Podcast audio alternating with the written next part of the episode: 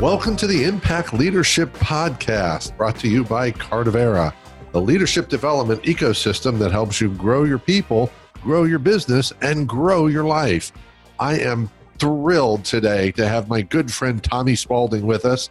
This is episode number 21, and the title of today's episode is Put Your Whole Heart In Achieving Unprecedented Results Through Servant Leadership. Tommy is an international speaker, coach, author, and leadership thought leader, and a good friend of mine. And today he is talking about it. You got it heart led leadership, which to him is also about servant leadership. Most important, Tommy is going to share with us the key role that vulnerability and sharing our stories with others plays in building powerful cultures and, most importantly, organizations that achieve unprecedented results. Always speaking from his heart, Tommy is going to share with us today the essential role that love and service plays in business and leadership. So get ready to open your heart and expand your impact.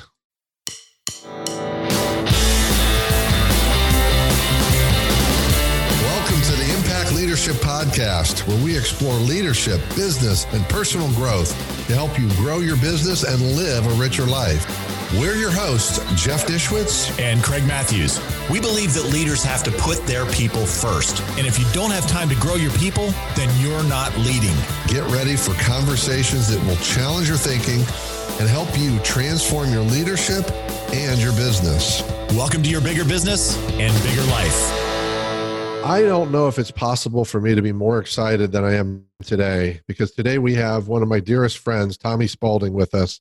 I've not known Tommy that long, maybe five or six years. And without giving too much away, I met Tommy the way we meet all great people by stalking him. and, I, tell that story a lot to people in the world, and they look at me and say, Really? I said, No, really, because I, I listened to Tommy's first book, It's Not Just Who You Know and I felt such a connection. I said, I have to meet him. And I did stalk him. I stalked his website to see where he was speaking, found out he was speaking in Greensboro, North Carolina at their annual chamber meeting. I showed up an hour early, grabbed him in the hall, and I remember walking up to Tommy and saying, Mr. Spaulding, I'm Jeff Nischwitz. And his first response was, Mr. Spaulding's my dad. I'm Tommy. I said, I'm your stalker tonight his eyes got a little big and I explained it. And 10 minutes later, he gave me his card and his cell number and said, call me. And that led to a coffee in Denver, Colorado, which led to an invitation to his annual leadership retreat that led to one of my most precious friendships on this planet. Mm-hmm. Uh, so I am I'm deeply grateful for Tommy to be here. Tommy's an amazing speaker, author, relationship builder, and the word I'll use for him is he's an impactor. He creates impact in everything he does and every every life he interacts with. He creates some change and some impact. His other book is The Heart Led Leader. And I know he's also created an amazing foundation for youth and leadership called the National Leadership Academy. We'll hear more about his story, but I'm just so excited to jump in. And so, welcome and thanks for being here, Tommy. Yeah, great to have you. So is this session on the power of positive stalking? no, but that could be my next blog. no, but Jess is crazy. That's how I met my wife. I, I stalked her. I fell in love with her, and she wanted nothing to do with me. And I called her twenty times till she said yes. so I stalking is not stalking. It's just you know not taking no for an answer. It's committed. it's committed. So Tommy, tell us a little bit of the Tommy Spaulding story for our audience. Mm. Um, I struggled in high school. I never thought in a million years that I'd be writing best-selling books on leadership because I can't even read best-selling books, let alone write them. I'm totally dyslexic and struggled academically. I literally graduated high school with a 2.0 GPA, and I graduated college with a 2.0 GPA. And I love to tell people I graduated 4.0 if you took the high school and college together, you know. Um, and I just grew up humble. My parents were school teachers. I never traveled, um, never left New York. Um, I was a good kid. I was an altar boy. I was an Eagle Scout. I was class president. I just couldn't read. And my guidance counselor told me, when I graduated high school that I shouldn't go to college because of my GPA, my SAT score, and my class rank and my learning challenges. So he recommended I went to trade school, which is called BOCES, which is a you know electrician, carpentry, plumbing in upstate New York. And then a month before I graduated high school, this international musical group called Up with People came to my high school. And that's the program that really changed my life. It took me out of New York and took me to 83 countries, 83 Wow. countries and a Wow. thousand host families. And 25 years later, I became the CEO and president of Up with People. And it really shaped my heart about servant leadership. Hmm. I finally went to college and got all the degrees, business degrees, and all that kind of stuff. But I'm not really proud of my academic achievements. I'm more proud of the how I love and serve people. Hmm. It's kind of my PhD in, in loving people. so that's much more important anyway. Yeah. Cheaper too. Well, I'm not going to do the whole story. I'm going to tell everybody to go out and get Tommy's first book. It's not just who you know. I don't think the story is in your second book, Tommy, about your scholarship experience. Was that the Rotary? yeah, it was good memory. Yeah. I mean, that story is one that I think every person on the planet needs to read Mm. because that story alone, I think you read the story and you're just done. You don't need any more lessons. It's kind of like I forget. Uh, there's a movie line that just hit me. Uh, I think it was from The Untouchables. Yeah. Thus endeth the lesson. That story it, it's really the story of Tommy Spaulding and of life and leadership and and love and service and relationship. So go get the book, read the story, and your life will be changed.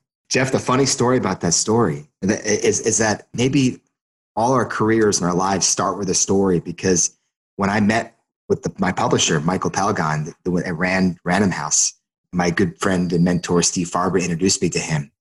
And we're in Boston at a, you know, having a beer and I'm looking across the guy that runs, you know, all of Random House, you know, books and leadership and a powerhouse legend in the business. And I shared him that story, the bartender rotary story, the story that you're talking about. And he, at the end, he was crying. And then on a napkin, hmm. we wrote a deal and I got a book deal. Literally, I, I didn't write a proposal. I didn't do anything. Like, the magic of storytelling. just, I told the story and he said, you got a deal. And it was, it was changed my, it changed my life. Gosh. Well, you've already given us a glimpse, Tommy, because you immediately started talking about service and love. Mm. You and I have had this conversation a number of times. I know we both see it very similarly, if not the same, that that's the secret sauce. Mhm. and in business too.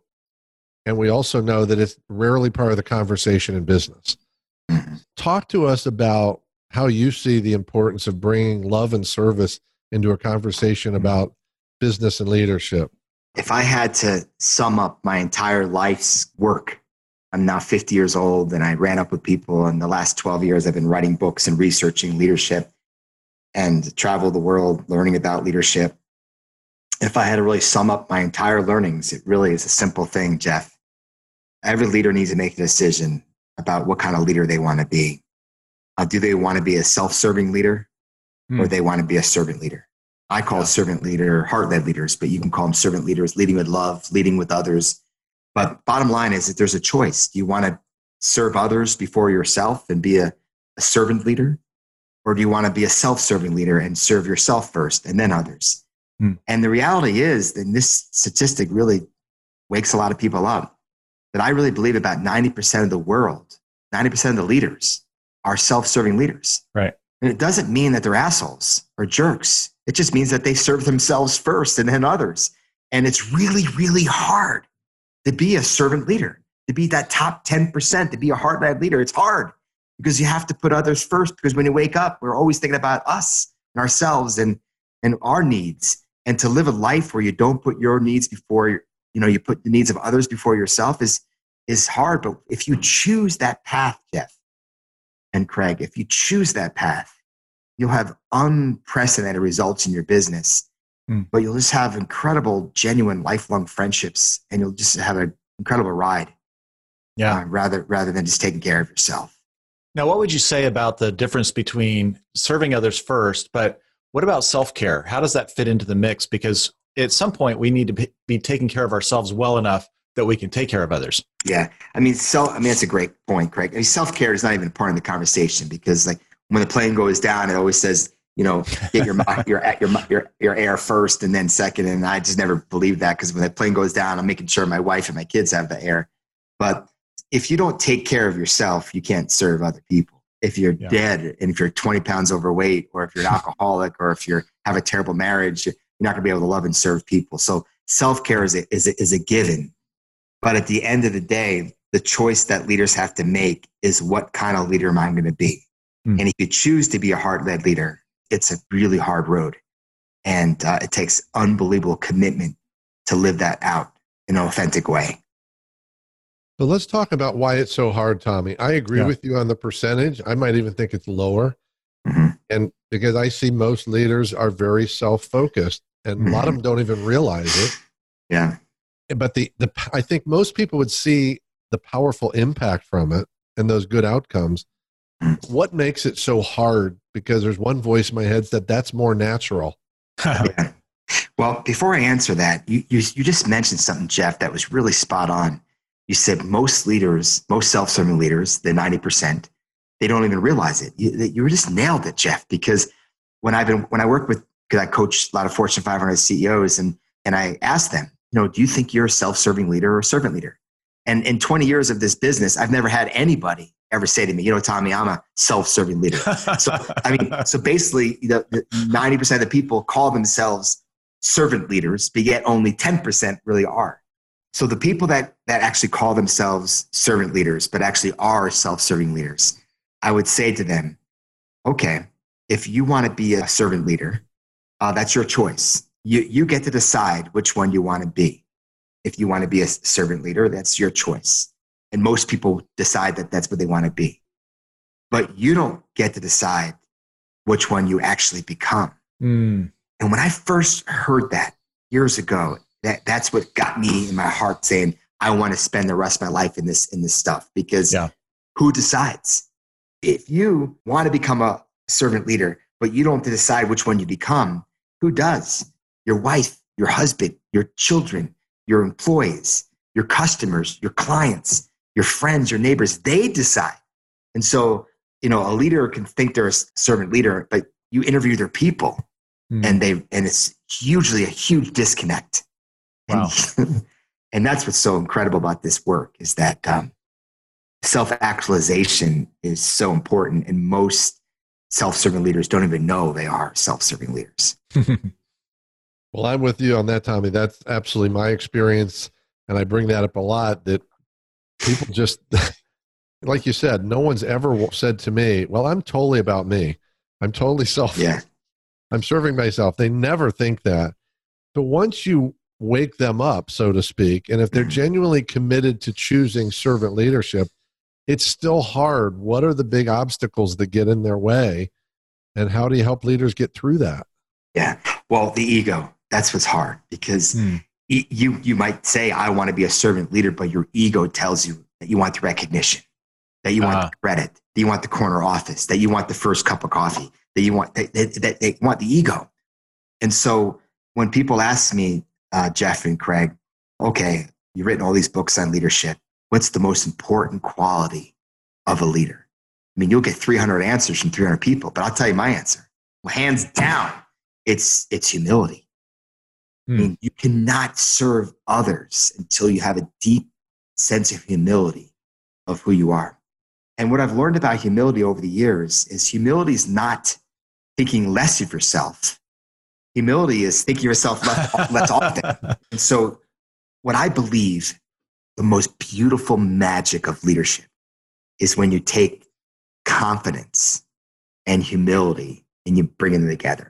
Hmm. A lot of people think that humility means, oh, I'm not really good. I, I you know, my books aren't really good. Like, I'm not a very good speaker. Like, it's like downplaying compliments. Like, I mean, you want to be confident. You want to know who you are, mm-hmm. but then have a deep sense of humility. And unfortunately, back to the nine to 10 rule, only 10% of the people actually believe that and actually live that. The other 90%, the more success that you have, and I'm drawing a line straight in the air, the, the more success you have in your life, the more arrogant you become. And that's the norm. And the heart led leaders that I interviewed for the books that I've written, and the leaders that I've met that mentored me, that helped shape Tommy Spaulding's heart, I'll tell you they're much different. Because the more success they've had, I mean, unprecedented result, success. I'm not just talking about financial success, every type of success. The more success they had, the more deeply humbling they've become. Hmm. And when you have that magic secret sauce together, that's when you really, truly can live a life of love and service towards others. Hmm. So you're talking about humility, Tommy, and and the ego. And my belief about the ego is the ego is a cover up. The ego is the cover up for that question of whether I'm good enough, whether I'm worthy enough, whether I belong here, whether I really have what it takes. And if I have doubts about that, my ego steps up to assure me, and it shows up in feigned confidence. I'm the I'm the guy that I'm the front I'm out in front. I got the recognition. What has been your experience of the people you work with about what's underlying their ego? Well, it's insecurity. I mean, that's just the bottom line is that behind every ego is, is insecurity. And we all have insecurities. I mean, I have them. Um, I'm still insecure about my academic background and, you know, graduating college with a 2.0 in high school. You know, Jeff, you know the story. I applied to 37 law schools. I wanted to be a lawyer when I was a kid, 37 of them. And I got 37 rejections. Every one of them rejected me. And so there's a lot of insecurities that I have. You know, I'm probably 15 pounds overweight. And, um, you know, I, I can't read in public. Like if somebody asks me to read something, I, can speak from my heart, but I can't read very well because of my dyslexia. So there's all kinds of insecurities that I have.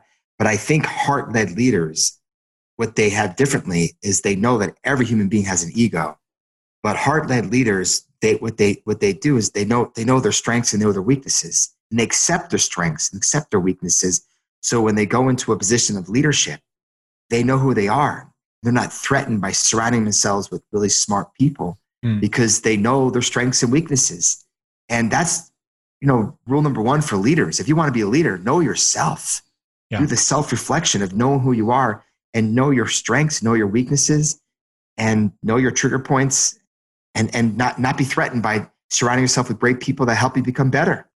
Well, that's the foundation. One of the foundations of Cardivera is about personal growth. And I told Craig this story. It's disheartening to me because, similar to the servant leader discussion, I was at a conference about six weeks ago before all of this, probably my last speaking engagement. And they had a panel of successful leaders, six of them.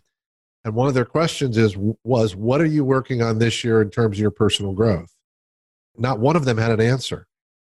Three didn't even answer the question. One lectured the audience on the importance of personal growth. That was their answer. One person said they had just joined TikTok and didn't know what it was. And someone else said they were playing adult lacrosse and they were working on getting better at face offs. And I heard that and I turned to the table and said, Am I the only one that just heard that? And they said, No, not one of them said they were working on anything. Wow. So I think there's a huge blind spot there of people yeah. thinking they're they're into personal growth, but they're not really doing anything about it. Yeah, that's very true. Yeah. So when you look at personal growth, I mean, how do you look at it for yourself? What does that mean to you? my wife would tell me that I have a lot of strengths and a lot of weaknesses. But one of the things that she always loves to share about me, which has been beautiful to hear, is that my her favorite quality in me is that I, I'm always striving to become a better man, mm. be a better husband, and a better father, and a better leader. And I think when you go through life always wanting to learn, always knowing that someone can do it better, and to surround yourself with great people. Uh, for me, I, I don't do well with reading books. I try my best and I, I, I get through them, but I just love the human connection. Hmm. So I have like a, a board of directors of, you know, a board of governors, a kitchen cabinet, whatever you want to call it, just people that are in my life that are amazing. I got this guy named Terry Adams that's unbelievable father and husband. I mean, his kids just love him. The kids are all out of the house, and I, one of them's married. And, and and and I just watch how their children love hanging out with Terry and Lindsay, and they're just great, great marriage. So I asked Terry and to help mentor me. Got a great, got a friend that's great in exercise named Adam Baca. He's just 30 year old guy that's got abs ripped and I want to, I want to, I want abs like that. Can you help me? You know, I got a guy that's just really deep in the word of the Lord. And, you know, I'm, I'm strong Catholic and have a great relationship with Christ. And I, I have a mentor named Jerry Middle that's really helping me become further in my faith. I got a guy that's great in finances and I mentors me in my, my investments. And so you got to surround yourself with people that, that want to make you better. Yeah. I mean, and even your faults, like for example, if Jill would say, Tommy, one thing about don't like about Tommy is when I married him, he was goofy. He used to run around, my, you know, panties on my head, and I, I, I, my kids actually were young, so I, I wouldn't get arrested for this. But I would take all my clothes off when my kids were tiny little kids, and I'd run through the house, and I and, and it was called Naked Man. And I'd go naked man, and I would just like randomly run across the house with mommy's panties on my head, and I'd run naked and the kids just loved it. and and I can't do that anymore because I have a 20 year old stepson and a 15 year old and a 12 year old. I'd get arrested for social services, but but my wife misses Naked Man, and I'm I'm I'm not actually being um, I'm actually being serious. She misses the laughter, the mm. joy, the goofiness, and uh, what happens is when you you know travel a couple hundred cities a year and you're always on, you're performing, you're speaking, you're doing book signings, you start taking yourself way too seriously you get home, you're way too busy. You got employees, you know, you got responsibilities, and the joy and the goofiness goes away. And so she said in our last marriage retreat that I would try to do every year, she said, I, I miss Tommy. That's goofy and funny, and, I, and I'd love to get that back. And so the first thing I think, thought of was my buddy Mark Honnen, who runs John Deere for Colorado. And he's the successful CEO, the huge successful business. But then he also is goofy and funny. And so I literally called him up and said, Mark, can you mentor me? How do you take your business seriously, but yet you're, you're always goofy and fun? And so I'm always inviting people in my life to help me with my weaknesses. Hmm. And I, I don't think a lot of leaders do that. That is so refreshing. Well, I have certainly witnessed firsthand. Uh, one of the gifts I've got from my friendship with Tommy is being invited to be part of his retreat and meeting hmm. some of these people in his life. And one thing I can say unequivocally is you know you attract you attract people in your life mm. and going to those gatherings every year everyone at the table comes with a servant's heart you know love in their heart a giving mindset. I've met jerry several times who tommy was just talking about and you know one of the most giving people i've ever met. You know i'd met him a couple times and about two years ago he gave, jerry gave me a gift of i was sitting at the table and i told him um, i was you know about a trip with my dad on my annual trip, and Jerry's an expert fly fisherman. And I said, "Yeah, my dad hasn't fly fished in like 20 years. I'm not sure he can do it anymore because of his, you know, where he's at physically and things like that." And Jerry said, "Oh, I, we, I got this covered. You haven't come out to my house. You guys can stay at my house on the river out in Colorado." and and he'll catch some fish like that and i looked at him and i said seriously he goes yeah let's get out our calendars when are you coming and three weeks later, my dad and I were standing outside Jerry's home. Wow. That's the norm. The people in, Jer- in Tommy's life, that's the norm. Hmm. And I believe that's, you know, Tommy has attracted them and he's also, you know, iron sharpens iron, right? That's one of my favorite. Yeah. Is it Proverbs 17? Yeah. That's, the, that's it. And that's my philosophy. And I know it's Tommy. And I know that's one of the reasons we bonded so quickly. Let's take a quick break and hear from our sponsors. The Impact Leadership Podcast is brought to you by Cardivera. Cardivera is a leadership development ecosystem with training, coaching, resources, events, and a community to help you grow. At Cardivera, we believe that you can't grow a business bigger than you, that your company is limited by your growth. We blend personal growth with leadership, team, and business growth to give you a single place to grow your people, grow your business, and grow your life. You can find out more at cardivera.com. Welcome back. The other thing I know we bonded over, I really want to talk about because it's a word that I think is really confusing in the business world, but it's so essential, and that's vulnerability. I, see so many people don't want to talk about it, or they hear it and sort of they go, oh, "That that's that soft stuff." but I know Tommy and I, our connection came about because of vulnerability. You know, the vulnerability of me taking the risk to reach out to him to show up at the event and I remember our first coffee right down the road from his house in Colorado, reaching out and say, "Hey, can we have coffee?" And we sat for about an hour and a half and just shared our hearts. And I remember Tommy at the end saying, Wow, I I just told you some things that my wife doesn't know yet. How did that happen? But I think that we're both coming from a vulnerable place. So talk Yeah, about yeah. vulnerability and Yeah. leadership. Yeah. This is this is the biggest conundrum of, of leadership in the 21st century is that leaders have to realize that how we look at vulnerability has changed over the last hundred years.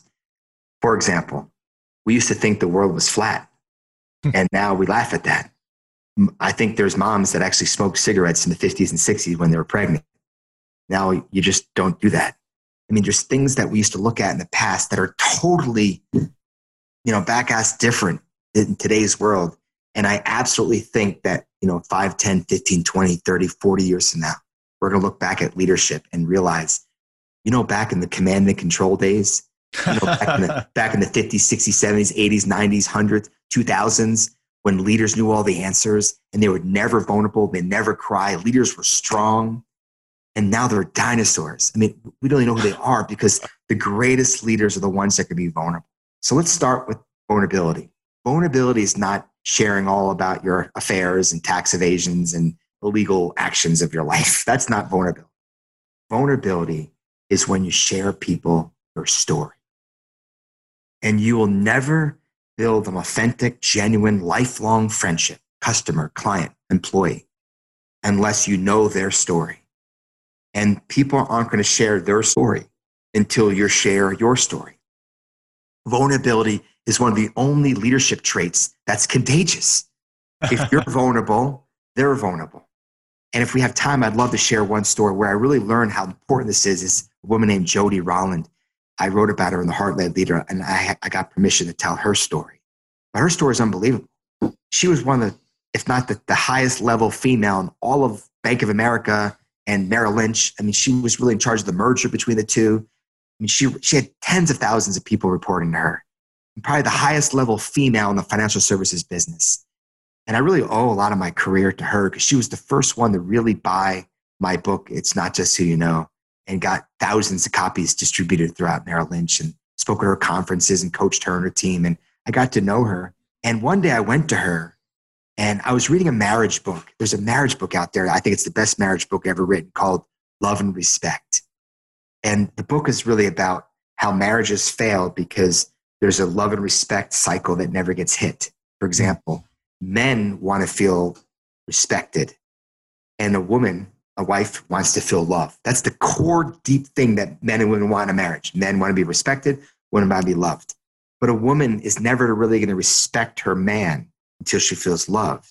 And a man is never really going to love her, his woman until he feels respected. So it's this big old cycle that's never happening. That's why we're all getting divorced and in therapy, right?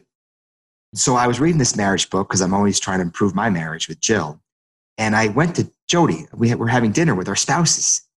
And I, we, after a few glasses of, or sorry, a few bottles of wine, um, we started talking about leadership. And I said, Jody, I'm reading this book. I'm just curious. Do you think your people at Merrill Lynch, at Bank of America, the tens of thousands of people that report to you, do you think they love you or do you think they respect you? I mean, can, you be, can we take these marriage concepts of love and respect and put them in the workforce?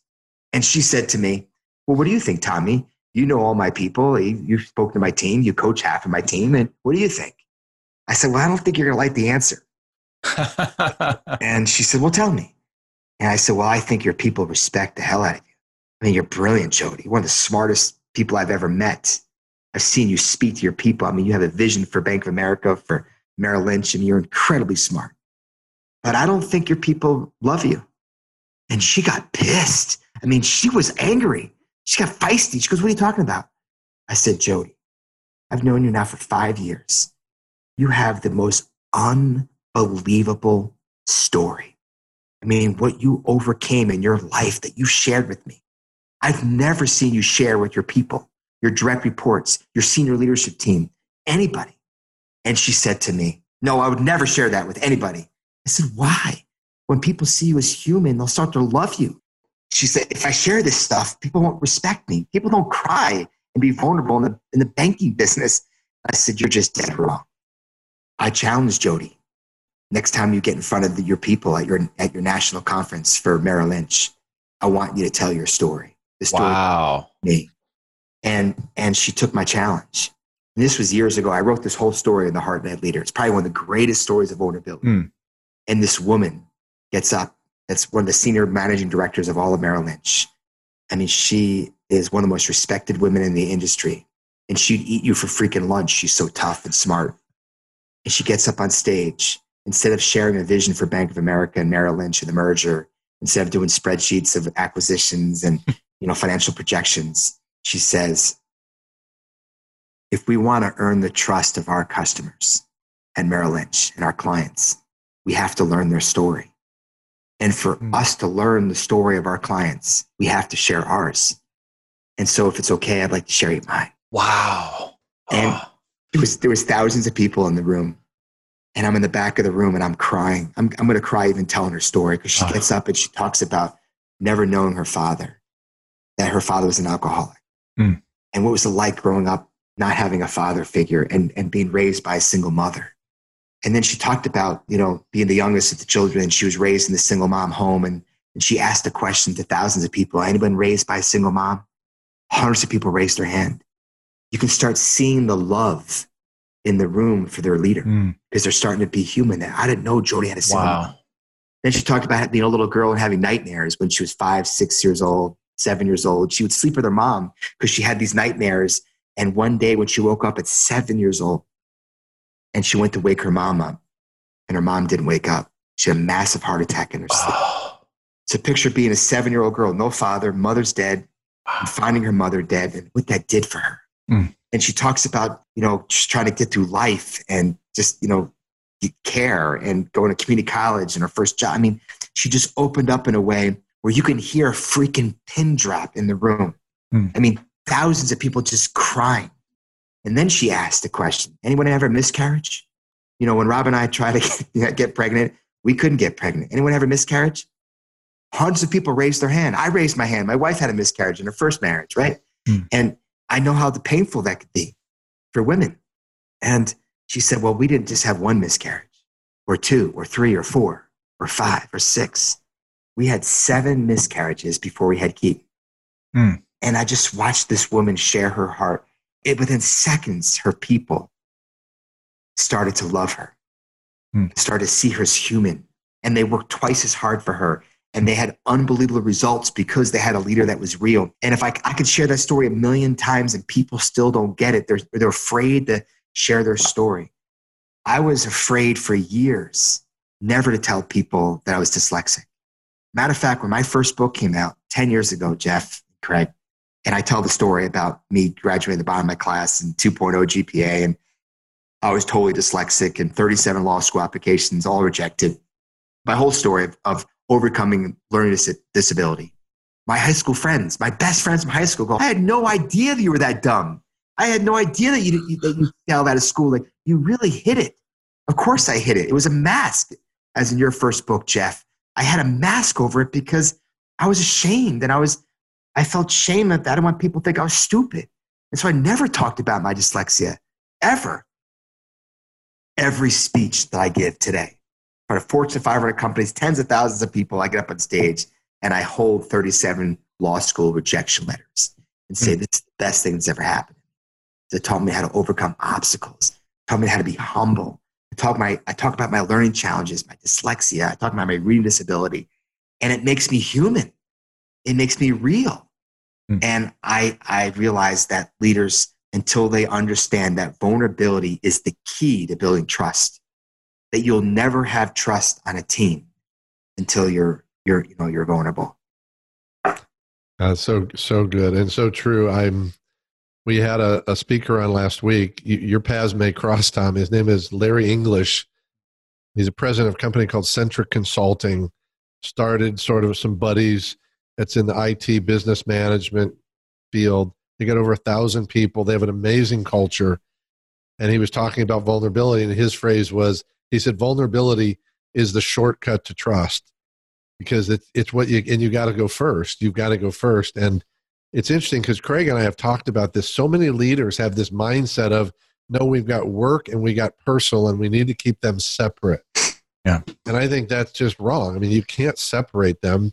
To me, to separate is to say your personal life doesn't exist. Therefore, you don't exist. You're a cog in our wheel. You know, come in and play a role and then Yeah. go home and do your life. And that to me is like, it's insulting.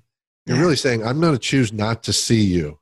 Yeah. And Yeah. vulnerability is saying, I'm going to let you see me so that maybe you'll let me see you when you're ready. Yeah. Well, I know there's probably people listening on the podcast that are critics. And I know that there's probably some left brain people that are listening. And that's okay. I respect left brain people. And left brain people really are saying, does this really work in business? Or is this just touchy feely stuff in marriage counseling? And I'm telling the left brain people that if you bring this type of servant leadership to your organization and you literally get down and wash the feet of your people, like you really serve your people and you and you and you check your ego at the door and you get to know the stories of your people and share your story and be vulnerable and real and authentic you will have unprecedented results. Hmm. And that's what people don't understand about servant leadership. They just hear one side of the story. Servant leadership. Oh yeah jesus talked about that 20 years 2000 years ago. Oh servant leadership that's good for hr that's good for you know people development.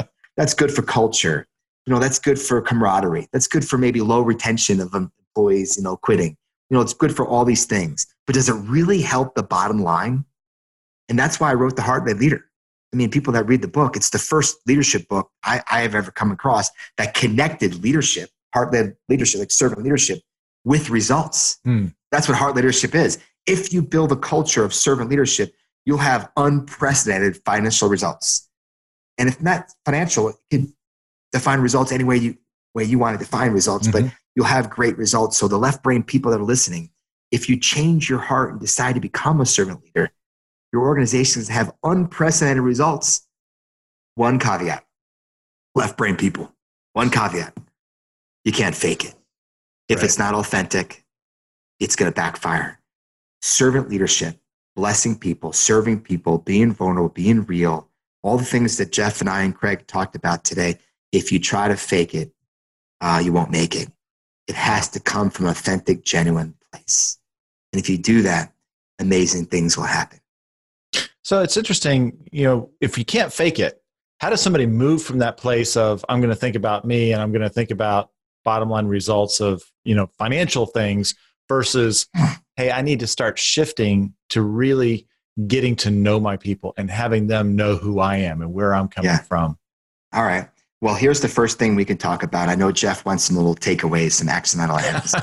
I, I am I am not a tattoo person. And I wrote a whole chapter in my book about my tattooed nanny. And I'm not against tattoos. I think they're beautiful. I'm just a wuss. I, I can't I, I can't stand needles, right? But if I was going to get a tattoo, I would get uh, two tattoos. I would get the you know the New York Yankees logo right here because I'm a huge Yankee fan. And on the other side of my arm, I would tattoo these four words on my arm. It's not about you. Mm, I have Absolutely. shared those four words with more with millions of people. Every high school graduation, college graduation, keynote speech, every time I talk, I'm always talking about those four words that you have to tattoo in your heart. Hmm. Every morning you wake up, you got to tattoo your arm and look at your arm and say, it's not about you. To remind yourself that going to work every day, it's about your employees, it's about your Wow. customers, it's about your clients, it's about your vendors, it's about your constituents. It's not about you. But we, as human beings, live a life where it's all about us. And if you can flip the switch and literally tattoo yourself and write it down and just have sticky notes anywhere that it ingrains in you, my kids, I go, hey, Caroline, Kate, what's the four words of leadership? It's not about you, Dad. It's not about you. I mean, it's just ingrained in my kids. And ask my employees, ask anyone that works with me. It's not about you. It's not about you. It's not about you. And that's the step that you have to take because when you wake up, it's all about you. Hmm. You know, and, and you have to shift that and say, no, what am I going to do today to live a life that's different, that's uncommon? That's that bottom 10% of the people that are heart led leaders. It's a choice to live that way. If you don't make that choice, you're just going to fall in the bucket of the other 90% self serving leaders. There's nothing wrong with them. They could be successful, but they're not going to have the joy and the happiness and success of life that the other Yeah. 10% really have. Would you say that engagement comes from that authenticity and that servant leadership? you know, I just think engagement is one of those bullshit corporate words that I never really understood.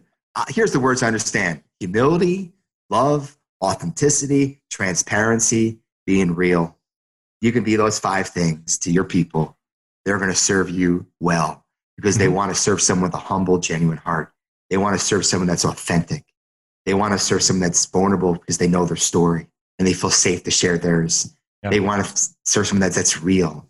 Those are the qualities that I know about. So, uh, engagement, that's just one of those corporate bullshit words that people try to, you know, make money off of. I don't know what engagement is. What's engagement? When you ask someone to marry you, that's engagement, I guess. That's a different take on it, Tommy. and see, and I was worried that you wouldn't be direct, Tommy. Yeah. I knew you would be you. Thank you. Thank you for being you. Yes. Not just for being you today, but who you are in the world. Mm. Because I know the way you bless others, I know the way you've blessed me.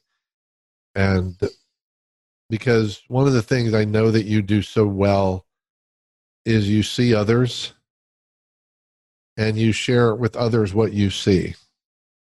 Hmm. And I think that's something you and I share. But I yeah, know over absolutely. time, it's not just the phone calls. There, there's probably two or three conversations you and I have had the last six years that I won't ever forget because there were moments of you helping me to see parts of me that I wasn't ready to see yet mm-hmm. or couldn't see them fully yet. Or there was something in the way. Those are gifts that cannot be replicated and they can't be faked. Mm. And I know that's what you do every day and everywhere you go. So thank you for that. I'm, I'm so grateful you were with us today. I always ask people this at the end. I'm curious, is there anything going on for you right now that you want to highlight or talk about, whether it's the academy or something else? Well, I don't want to talk about myself, but I want to talk about you, Jeff. My favorite Jeff story that I learned from you is when you shared a story about you were moving from, from Cleveland to um, Ohio uh, to, to Tampa and um, you sent an email to you know over a dozen friends saying hey guys i'm moving and i'll buy the beer and i'll buy the pizza but i'd love some help around the house uh, to help me pack up and, and, and move and you know you sent it to 12 people that you would have done the same thing for that you had a friendship with them that, that you thought because you would have helped them move that you've you've invested in them and so you thought you would you know, have your friends help you kind of pack up the, the van and, and get you moving on your way to Tampa. And your heart was broken hmm. because only one person responded that they, that they couldn't come. And no one else even responded. And it really broke your heart. And you kind of went in a little funk. And I called you and you, you shared me that story. And I, and I, and I thought about it and I called you back. And I remember telling you that, that that's just normal, that you, you you just live a life so much, Jeff, that you're such a giver yes. that not every, not everyone's like that, and you, you can't be let down. I mean, um, because not everyone's built like Jeff Nischwitz's heart. Yeah. And I know that if I was moving, not only would you come to my house and pack my belongings, but you would offer the drive from Cleveland to Tampa with me in the van. yeah. Right? That's just who you are. And when I first heard that story, it made me think that that's that's that's where we, we all have growth to do mm. is when people reach out and ask to help you move know just ping them back and say hey love to or hey i can't or hey you know what i'm working a thousand hours a week and this saturday i'm hanging out with my daughter just just respond yeah. but that that that story really moved my heart and it really motivated me because i never ever want to be one of those 12 people mm. that doesn't respond to a good friend and Jeff Nischwitz, you're a good friend. Yes. Thank you, Tommy. Thank you. Well, at the risk of trying to put uh, ice cream on the pecan pie, but I like I have fun with these. I want to ask you the couple questions I've chosen to ask you here at the end. Sure. The first one is I want you to envision there's somebody maybe you've thought of, maybe you haven't before. You get a ch- somebody living, you get a chance to meet we've thought about meeting, who's that person and what's the one question you would ask them? Well, I'm reading Killing Lincoln now. One of the things that I decided to do was I reached out to you, Jeff, and I uh, just a couple days ago, and I, I started getting into the killing books. I just finished Killing Reagan. I want to do the whole killing series. I, I just love the history. That's where Jeff and I both love history. But I'd love to meet Abraham Lincoln because hmm. that guy, he just put everything on the line. And I, if you saw America today, where we are, mm. with politics, with their economy, just just with life in general, the selfishness that we have I wanted to ask him if he thought that it was all worth the risk back in 1865. You know, the whole hmm. Civil War and you know u- unifying the Confederates and the Union. Was it was it worth it? Was it worth being shot in the back of the head um, for this? And I hope the answer is yes. And the America that I believe in is a yes. Yeah. But um, I have a lot of hope that we can become better Americans by become better leaders. Absolutely. And um, starts there it was an honor to be on your, your show. And to answer your question, uh, to get people want to get a hold of me, it's TommySpaulding.com. And there's a U in the last name, Tommy Spaulding with a U, S P A U L D I N G.com. Awesome. Thank you, Tommy. Yes, thank you for being here and sharing from the depths. My honor.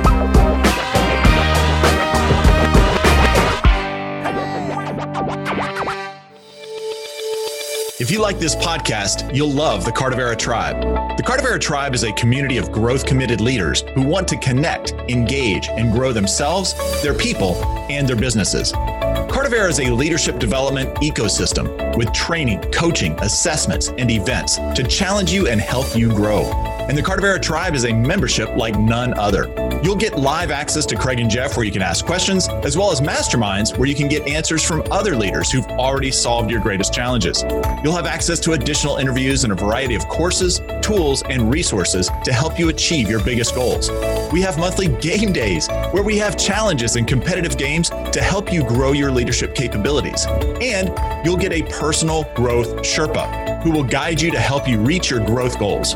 To find out more, go to cardivera.com. That's C A R D I V E R A.com. See you on the inside.